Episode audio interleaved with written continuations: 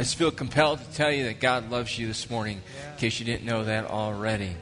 You know, last Christmas uh, we partnered with Samaritan's Purse in their Children's Heart Project to bring some kids here from third world countries where they don't have the medicine and technology that's accessible for a important heart surgery that if they don't have, they will die. And uh, we were hoping maybe to bring three kids over for about 17000 So we took our love offering and you gave $81,000. And so uh, we are going to bring about 17 kids here, and we have uh, the first uh, three that have already come. And I had a chance to go up there with my wife Marcia to visit three of them uh, at Rochester Mayo Clinic. And I want you to hear the story of one of them. You'll see another little girl next to her in one little clip. And that little girl, I think, is about two years old. She had the same surgery. And um, it's just amazing how quickly it recovered. And I want you to listen to uh, Nasha's story because not only was her heart healed physically, but listen to what happened to her spiritually. Let's watch this.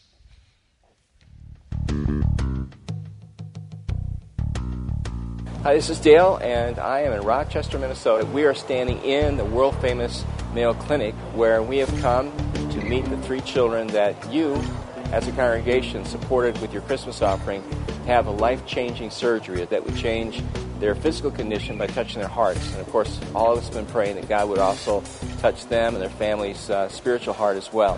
And I think we got some good stories to tell you about that. I want to introduce to you Nasa. And Nasa is how old? 11. 11 years old. And she had surgery just about three weeks ago. And again, it is so amazing how she's already beginning to change. She used to walk about 30 minutes to school and they would have to sleep because she was so exhausted. And uh, now she's skipping around and jumping and dancing, and uh, it feels great. I have a picture of uh, Nasa's hands before and after, and look at the change in the hand. You can tell that now she, in the top picture, she has wonderful blood flow. And uh, down here we see, you know, she wasn't getting a whole lot of, of oxygen there. So praise God for what He's done. Now, is she wanting to show us her scar or not? Doesn't have to. Okay, so this is the scar. Oh my, look at that. Wow. Three weeks ago. Isn't that amazing? Wow. And, and uh, the generosity and kindness of the doctor has been wonderful. You know, when I see that scar, I'm reminded of the scars that Jesus had in his hands and his feet because he gave his life for us. And I hope, I hope her scar will remind her of how much God loves her. Jesus did it. Can I just Uh-huh, so she has seen the Jesus movie Yeah. Tell her I'm so proud of her. She's so courageous. Jesus uh, crucified on the cross. So after three days, uh, he uh, resurrected from the dead. She's our evangelist. And was she aware of Jesus Christ before she came and God's love for her? Uh,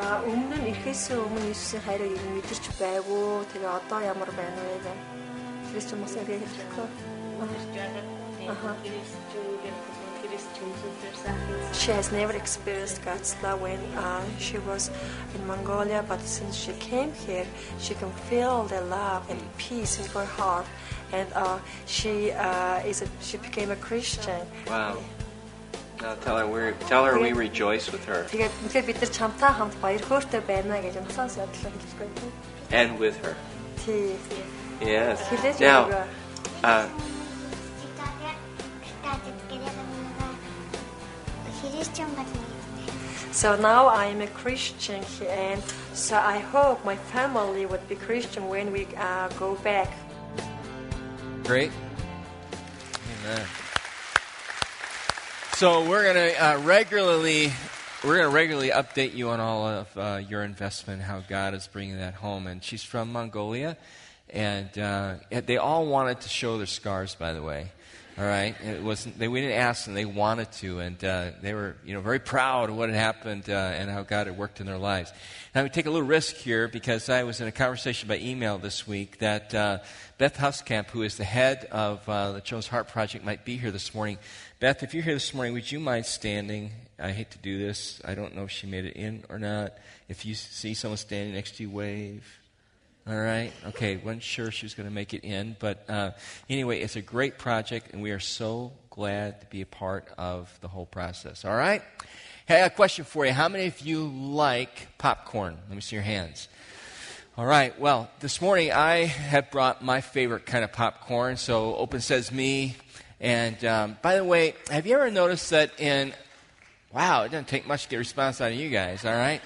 Um, have you ever noticed uh, in parental minivans that uh, there's always food present? Have you noticed that? Like in the seats, in the carpet, in, you know, in the pockets that go around the seats. I mean, Cheerios and crackers and cookies and and petrified French fries. It's it's all all in family minivans. But anyway, I brought I brought um, I brought my favorite kind of popcorn. You know the kind you get at Christmas? The kind you send to Uncle Fred in Freeport, Louisiana. You know, the uncle that you never see. You never have to be there when he opens it up and goes, Didn't they send me this last year? Well, I like this stuff. Anybody else besides me like this stuff? Good. All right, I'm not alone. And uh, I like it because, you know, it's got the three flavors caramel, cheese, and the butter popcorn. My favorite thing to do is when I get one at Christmas is to set it down on a low chair, lock the dog away, and I grab a Diet Coke and I turn on something violent like Ultimate Fighting Championship, UFC, all right? And uh, for, you know, for you women, it's like, you know, love comes tenderly, softly, whatever it is, all right? And, you know, you just sip and dip, right? You sip and dip, and it's just, it's fun. It tastes good. It's, and you know what's wonderful about this stuff? It is packed full of vitamins and minerals. It's incredibly healthy for you, right? No, right? This is just absolute junk food, but it tastes so good, doesn't it? You say, Pastor, what on earth does, does popcorn have to do with parenting? Well, I want to liken three parenting styles to the popcorn that's in this tin. Parenting styles that I guess I would call junk food parenting styles that do more harm than good in the family. And so, in order for you to have something to think and remember these parenting styles by, we're going to use popcorn, all right? So, every time you see popcorn, you think about, ah, I can't parent this way. Now, before we go any further, let me ask how many of you are, are single? Let me see your hands, all right? All right, how many of you uh, uh, don't have children yet? Let me see your hands. Well, obviously the kids, right? Okay. For those of you who are single, don't have children yet, I want you to ask this question through the entire message. How does this apply to me? Because some of the principles I'm going to share will apply directly to you, all right? So it's, it's not like I want you to tune out. And I want our young people, I want you students to really listen in because you're going to need to coach your parents, all right, after they hear this, all right? You're Going to need to coach your parents. I want to start with the first uh, fatal parenting style. We're going to call it, very theological term, write it down, the caramel corn parenting style, all right? Found in 2 James chapter 5, verse 9. All right? Caramel corn parenting style. Now, I like caramel corn, all right? Or caramel corn, whatever the right way to say it. The problem with it, though, is very sticky. Have you ever noticed that? I mean, this stuff will stick to about anything, right? It'll stick to your head, it'll stick to your hair, it'll stick to your mustache, and uh, it'll obviously, ladies, you know, it'll stick to your skin, it'll stick to your teeth, right? It's just sticky stuff. It sticks to your, you know, your carpet. It, it's it, it's just amazing, and it reminds me of a parenting style that's kind of sticky. You know, some parents are what I call cling on parents. All right, they are parents who overprotect. There are parents who overdo. There are parents who are dominating and controlling. And I know where it all starts. It starts when their kids are infants. You, how many of you are ever an infant? Let me see your hands. All right. Have you ever noticed that, um, that infants are very needy, needy human beings? 24 7. They can't do anything for themselves, right? So, like, you can always tell the mom or a dad of, a, of an infant because they have these huge bags under their eyes, right? They don't get any sleep. And I think what happens is somehow some parents, they just get stuck in that mode of feeling like they have to control their child even when they're 18, even when they're 25, even when they're like 40. That's when they go from being in laws to outlaws, right? There's just, you know, that whole deal. And the kind of risks they take is they're going to produce a child that might be rebellious because they feel suffocated. They they're never given space or responsibility. They might produce a child who's not rebellious, but a, a child who's weak willed, who is so used to being dominated that they gravitate toward relationships where they're controlled and dominated. That's dangerous. Or we may end up producing a kid just like us who grows up to be overbearing and controlling, and that can lead to all kinds of problems as they get older, especially if someday they end up having a relationship and, and, and get married. So it is not a good parenting style, and I hope it doesn't describe yours, and if it does, it's not too late to change. The second kind of parenting style is the cheesy popcorn parenting style. The cheesy popcorn parenting style. I this is my favorite. Is anybody else like the cheddar cheese popcorn besides me? It smells good. It tastes good. I like the stuff. I'd eat it right now, but I choke on it. And um, the only problem though with cheesy parenting style, it, you just end up with orange lips, orange teeth, an orange tongue, orange face, orange fingers, which always leads into orange pants and orange shirts when you don't have the napkin handy, right? Now, what's a cheesy parent? Well, there are some parents who feel that their lifelong mission in life is to keep their family entertained, to keep their children happy. How many of you kids love cheesy parents? I mean, how many of you kids would love your parents to entertain you 24 hours a day? Make you, always make you happy, right? I mean, I would too, right? Okay, but it's not good. Let me give you an example. My little granddaughter, Catalina, is with me this uh, part of this week. She's six months old, cutest child in all the world, at least in my estimation. And uh, Bethany, her mom, uh, has, you know, trying to catch up on sleep. So she says in the morning, Do you mind taking Catalina? I think about it for a nanosecond. I say, Of course, I'll take her. So she hands her off to me. Everybody else is sleeping. And she and I have so much fun. I take her downstairs and we touch everything in the house because kids like texture, right? And grandma's not there to see the things we're touching, all right? So we're like touching and pulling. We pull out pots and pans and we bang on them. We uh, play with her little rattle, her little song machine. We look through the books. We go in front of the mirror and we make faces and grandma makes strange noises and she's laughing and she's giggling. And the more she laughs and giggles, the more inspired and encouraged I become. But every once in a while I have to stop and rest. And I notice that when I stop for more than a minute, she starts to get anxious and upset and cry. And then I start doing this again, right? We take another tour through the house. And because I want her to always be happy when she's in grandpa's hands. I don't care what she's like in grandma's hands or mommy's hands or daddy's hands, anybody else's hands, but I want her to always be happy in grandpa's hands. I want the kind of grandchild that when she sees grandpa goes, Ooh, I want you, I want you, right? It makes me feel good. But can you imagine doing that every day of your life for the first 18 years of your kid's life? What kind of kid are you going to produce? Spoiled, rotten little brat, right? I mean, that's the truth, isn't it? I mean, we, you, somehow our kids have got to learn to entertain themselves and have discipline in their lives. Let me talk to you now about a dark side of the cheesy parent. And that's the parent whose goal is not to, not to keep their kids happy, but to use their kids to make themselves happy. I'm talking about the kind of parent that drives their kid into sports and into academics, into music, into drama, into dance, in order to kind of live their lives vicariously through their kids. Because they're competing against other parents. And they want to look good and be good. And I watch these parents, and they're hard on their kids. Praise in one moment, criticize in the next talking about coaches and other parents and other programs and how bad and how rotten the referee was. It's all about looking good and being the best. By the way, I want to ask you a question. Who invented leagues, tournaments? Who, in, who invented programs and clubs? Was it kids? No. Who? Parents. For whom is the question of the hour? In many instances, we lose track. It stops being for the kids and starts being for who? for us and for our ego. Now, what kind of kid are you going to raise if you do that? You're going to raise kids who are going to grow up, and if your deal is to make them happy all the time, they're going to be spoiled. If your deal is to live vicariously through them, you're going to end up raising up kids who are bent on success as their state of life. I mean, I have to be successful to feel good about myself, or to have tremendous inferiority complexes because they feel like they can never measure up and be good enough. Man, if you're a cheesy parent, lose it. Just, you know, change. It is not a good thing.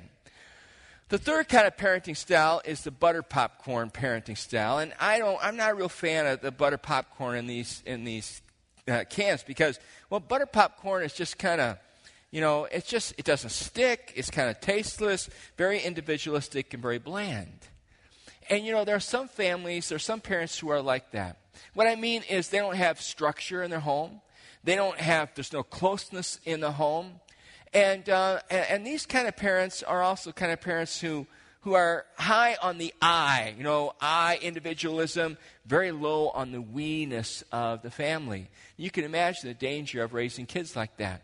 Your kids are going to grow up without much in the way of rules, without much in the way of structure, without much in the way of closeness. And the result is they have too much freedom on their hands, and in our culture today especially, they have a tendency to drift over into no no land and say and do things they shouldn't do and get themselves in trouble, right? Because you guys need structure, right? You need rules, right? and all of Israel moaned. All right? Yeah, I mean, we, we don't want it, but we know we need it. We know that we need it. We need that in our lives. And kids long for that. As parents, we have to provide that. Now, those are the three ways that I think we, we tend to drift sometimes in our parenting. Three, what I would call junk food styles. Say, well, okay, Dale, you've told me how I shouldn't parent. Well, then how should I parent? What would be the right recipe, the right popcorn? Glad you asked. Write this down. Let's talk, since we're sticking with the popcorn metaphor, let's talk about God's popcorn recipe. First ingredient oil. Say it with me oil. Oil. Now, oil has biblical significance. You find it all throughout the Old and New Testament. Oil was used to anoint. Oil was used to anoint the priests, the objects of the tabernacle, and later the temple. Oil was used in the New Testament medicinally, and it's also used as a symbol in James chapter 5. When you pray for someone, you anoint them with oil as a symbol of God's healing power. Oil reminds us of the Holy Spirit on our lives, in our lives. But if you look back the origin of the concept of anointing, it comes out of the life of the shepherds with their sheep.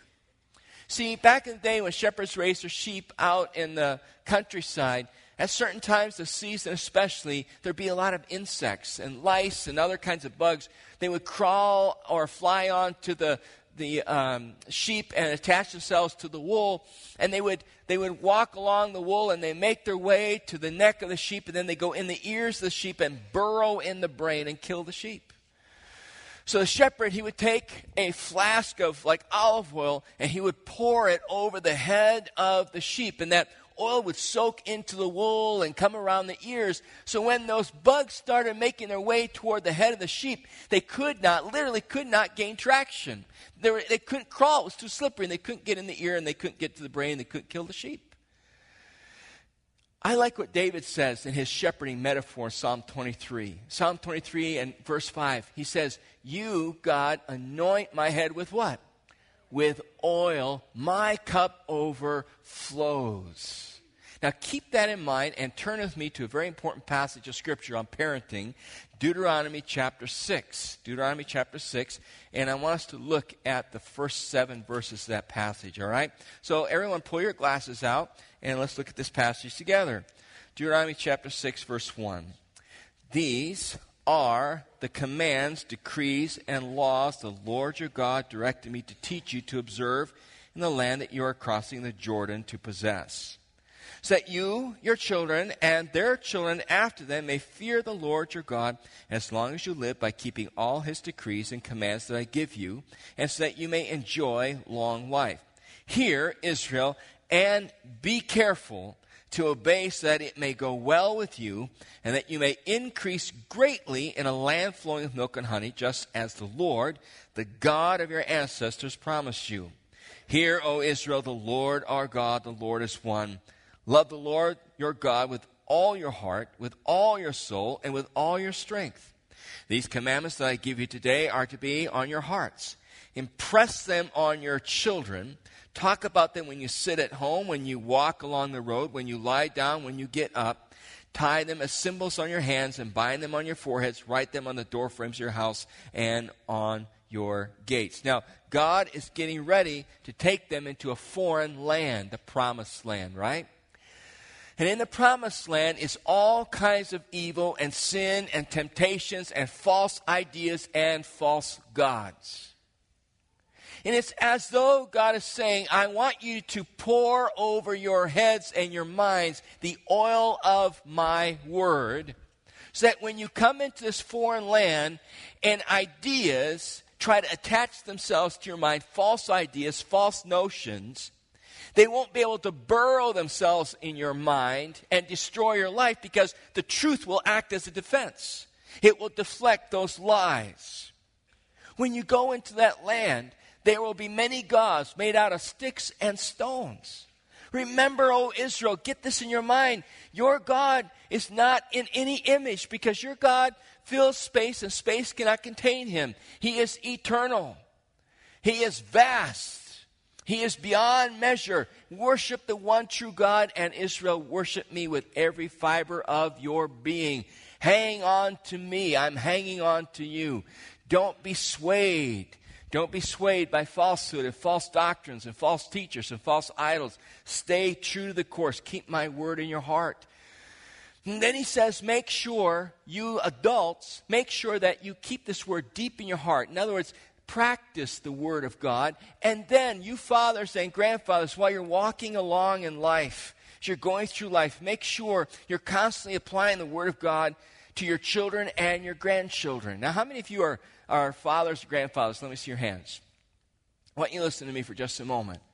Your greatest responsibility in life and my greatest responsibility in life is not to achieve success financially, it's not to achieve success in my, my uh, career, it is not trophies and plaques.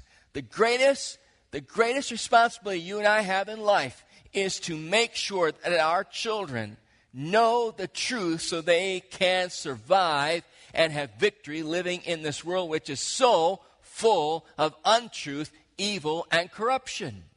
And when you stand before God, dads, listen, Granddads, you and I will be held accountable for that. If you're a single mom here, if you're a single father here, listen carefully. Don't let the world distract you. The greatest thing you can do for your child is not give them all kinds of, you know, goodies and things to make up for the guilt that you might have or the issues that you're wrestling with. The greatest thing you can do is pass on the truth because they are going up. These kids are going up in a world where Satan's lies are so deceptive, coming at them 24 hours a day, seven days a week, 365 days in the year, in the most subtle, tempting, and enticing forms through sensuality and through media, and it is burrowing itself in their minds. And no wonder an increasing amount of freshmen who grow up in the church, leave the church, go to college, and don't come back to church again. Because the truth has not been poured over their minds and gotten into their hearts. Or they've watched mom and dad talk about the truth but not live the truth. Or they watched mom and dad talk about how important God is, but when it came to the weekends, God was put on the side and sports or other programs took his place. And so it just registers in their mind. It's all talk. It's not really that important. And they're young and impressionable, and they, it's hard for them to get the priorities straight living in this culture. They need you and me to help them see by the way we live how important the Word of God is. Amen? And you can do it. You can do it. And it's never too late to start. And we're here to partner with you through our Christian education ministry and children and youth ministry. We're here to partner with you as parents and single parents to get the word grafted in. Those of you who are single this morning, I hope you're anointing yourself with the Word of God every day in your heart, in your life, in your soul as well. All right, second ingredient. You got to have heat. You know, if you're going to popcorn, you put, the, you put the kernel in the pan the old fashioned way, you put the oil in there, and then you apply the heat. And the heat I'm talking about now, for those of you who are married, I'm talking about the heat of affection and romance in your life.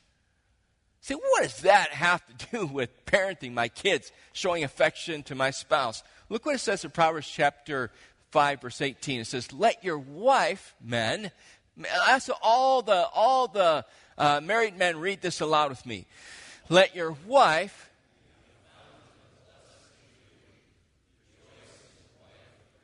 Hey, you guys sounded happy when you read that. Did you women, when they said rejoice, did you hear them go up an octave? Whatever an octave is, Jeremy, I have no idea what it is, but I mean, it was, it was really pathetic, guys, all right? So we're going to try it one more time. I'm not going to say it, all right? I want to hear you say it. I'll start you out. Ready? Men who are married, let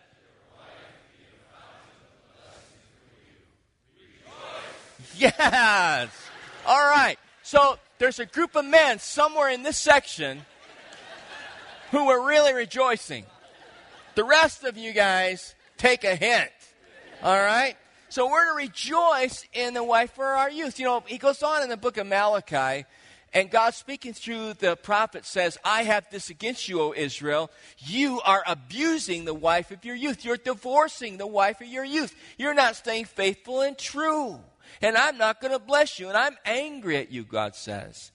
Guys, listen, we have got to take the lead in romanticizing our spouse. And if you weren't here last weekend, you can go out the resource center and get the tape where I talked about dating your mate. But it's so important, men and women, husbands and wives, that we romance each other. You say, why is that so important? Because a survey was taken some time ago of youth, and they were asked, who would you rather have affection shown towards? by your parents towards you or toward each other? Would you rather have your parents show you affection or each other? 95% said they'd rather have the parents. Why? Because when a kid sees mom and dad loving each other, hugging each other, kissing each other, speaking in affectionate terms toward each other, it makes them feel secure. Just like if our kids watch us yelling at each other, arguing each other, and God forbid, hurting each other physically, it makes them tremendously insecure, doesn't it? I'll never forget, I, I, think I've told this before, when our son, Ben, I think he was in first grade, came home from school, and he had just been talking to a buddy of his who was talking about his divorced parents. He came home, he looked at Marcia and I with great fear in his eyes and wanted to know if we were going to get divorced. And I'm not here to make you feel bad if you've been divorced. I want you to know that God loves you, God can forgive you, and, and if you're married again, let's make this one work. But our kids long for security, and one of the ways they sense that is when they see deep affection between mom and dad. So get out there and date your mate and, and show affection and, and encourage each other, all right? Let's move on. Third uh, aspect of parental popcorn. I'm going to call it seasoning. I'm going to talk about it next weekend. That's why you want to make sure you wear your. Uh, your jerseys. We're going to use kind of the sports metaphor, and um, we're going to be dealing with discipline uh, next weekend, all right? And, and you don't want to miss that. But let me just briefly touch on it for a moment. Proverbs chapter 3, verse 11, it says this to us My child, don't reject the Lord's discipline, and don't be upset when he corrects you. For the Lord corrects those he loves, just as a father corrects a child in whom he delights. So here's the deal God loves us so much that sometimes he, he disciplines us in our lives, He corrects us to get us on the right path again. And as parents, we're supposed to do that for our kids because they have a tendency to get out of bounds sometimes, don't they? Don't you? I did too. I still do at times. And we need kind of correcting and brought back in again. And God does that because He loves us. And I'm not going to belabor that. I'm going to talk about it more next weekend. But finally, lastly, the, the last ingredient that we need in our lives as we parent is time. So, oil, heat, seasoning, and time. Have you ever noticed that about popcorn? You stick the kernel in the kettle, you got the oil, you got the heat on, and you wait. You wait for it to pop. And, you know, there's always one that goes first. Have you ever noticed that? It's not like they all go boom like that and it's done be, be nice, right? Be dangerous. But they go one and then another and they go really fast. And you ever notice there are some who pop at like the last minute, right? Bang. And there are always some that don't pop. Now, I want to take you to a passage of scripture that's been abused and wrongly translated by many people. Proverbs chapter 22, verse 6 says this. It says, Train a child in the way that he or she should go, and when he is old, he will not turn from it. Now, some people have taken that verse and applied it this way as insurance that if I teach my kid the Word of God, that it guarantees me that even if they stray away in their life, that they're eventually going to come back again. That's not what that verse is saying. The Proverbs are general truths, but there are exceptions. Because your kids, my kids, our grandkids can make choices and pedal away from God and say, I don't want anything to do with it. But here's the deal the writer of Proverbs says, if you will instill the truth in their life, more than likely, even if they do stray, they will come back again. And some of us as parents this morning have prodigal children, don't we? And there's nothing that weighs heavier on a parent's heart or soul when they see their kids stray away from the truth. You end up with a true heartache, a soul ache, don't you? And you pray and you pray and you pray that they'll come back. And you hope and you hope and you hope that they'll come back and you wait and you wait and you wait and you wait till that moment and they go pop. And they come back to the truth. My heart goes out to you. I encourage you not to give up. That's why I love the prodigal son story in the New Testament. The Father, God, who waits and waits for his son, who goes away and, and lives, you know, a horrible life finally is broken, and the father sees him coming home. And when the father sees him coming home, he breaks all Middle Eastern rules and regulations. This old, distinguished man goes running to his son and wraps his arms around him. And before his son could say anything, the father is offering him grace and forgiveness. That's a picture of God's love for you and me. And the patience of God as he waits on us is wonderful, isn't it? He never gives up on us. But he waits and he waits and he waits. And sometimes as parents, we have to do that with our kids as well. And I want to encourage you because sometimes it's not until they're adults, and sometimes it's not until they're well into their adult years. They finally comes full circle to the truth again. Rejoice, expect, wait for them to come back. See, that's how we're supposed to parent. We're supposed to parent according to the Word of God. We're supposed to parent uh, with keeping our marriage intact and our affection for our spouse, making our kids secure. We're supposed to parent with discipline, and we're supposed to parent with, with timing, with waiting and praying, and coaching and encouraging, and expecting God to move and work. And you can do it. It is never too late to start.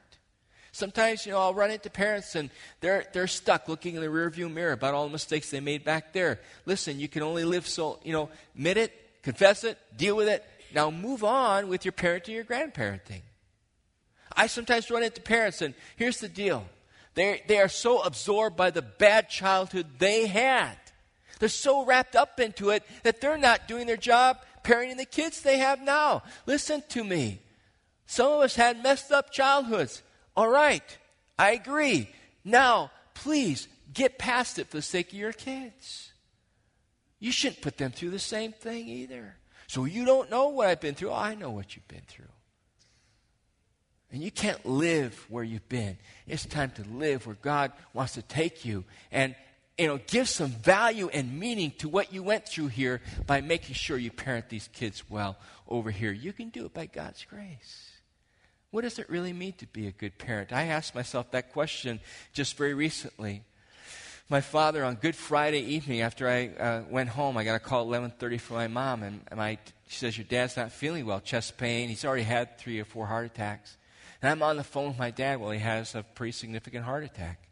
Fades away on the phone. Next thing I know, you know, he's in the hospital, and I go down there after Easter for open heart surgery. He's home now. He's recovering. I praise God for that. But boy, it just made me think again about my parents and how much I loved them and what they've meant to me. And I thought, well, what if some, you know, eventually God's going to call my dad and my mom home, like He's going to call me and my wife home, and each one of us. And I, I was thinking, you know, what has, what have, what, what is it that my parents are leaving me? And it's not money because they've given most of it away. And it's not a really nice house because they live in a, in, in a very humble abode. And it's not going to be a, a, a, legacy of trophies and successes because they've lived very humbly. But I tell you what, they are leaving me that, that has profoundly affected me. First of all, they're leaving me with an understanding of what it means to love God because my parents have always loved God. And they speak very openly and very affectionately about their love for Jesus and his love for them. They are leaving me the discipline of prayer. My mother and father have been a man and a woman of prayer as long as I can remember. How many times I've heard them pray with passion for me and for my children and for, you know, now their great grandchildren and for our church here. You're being prayed for every weekend by my mother and father. They have left me a love for the Word of God. I remember my mom so many times sitting with her King James Bible, reading it, reading it, reading it, marking it, and my father reading from the only true Bible, the Dutch Bible. He's a Dutchman, right? You know, reading it and telling me what it actually really means according to the Dutch language. I think about I think about their love for people, their love for lost people. You know, it was just really neat. Eh, when my dad left the hospital a few days ago, nurses were coming from ICU down to the step down unit where they had taken him and were giving him hugs and kisses goodbye. Many of them were West Indian nurses. My dad used to be a missionary in the West Indian in the West Indies, and he was speaking the lingo to them. And it was a party as he left. And that's the legacy that I have. And I would far rather have that legacy than a legacy of money, a legacy of a house, a legacy of, you know, um, uh, material kinds of things. I would far rather have the legacy that they've given to me. And they weren't perfect parents. There are no perfect parents. But they have been faithful. The legacy of a marriage that has lasted all these years. I am rich. And I want to do the same for my kids. And I know you want to do the same for your kids. And you can. Stop living in the past and let's live in the future. We serve a God of amazing grace, don't we?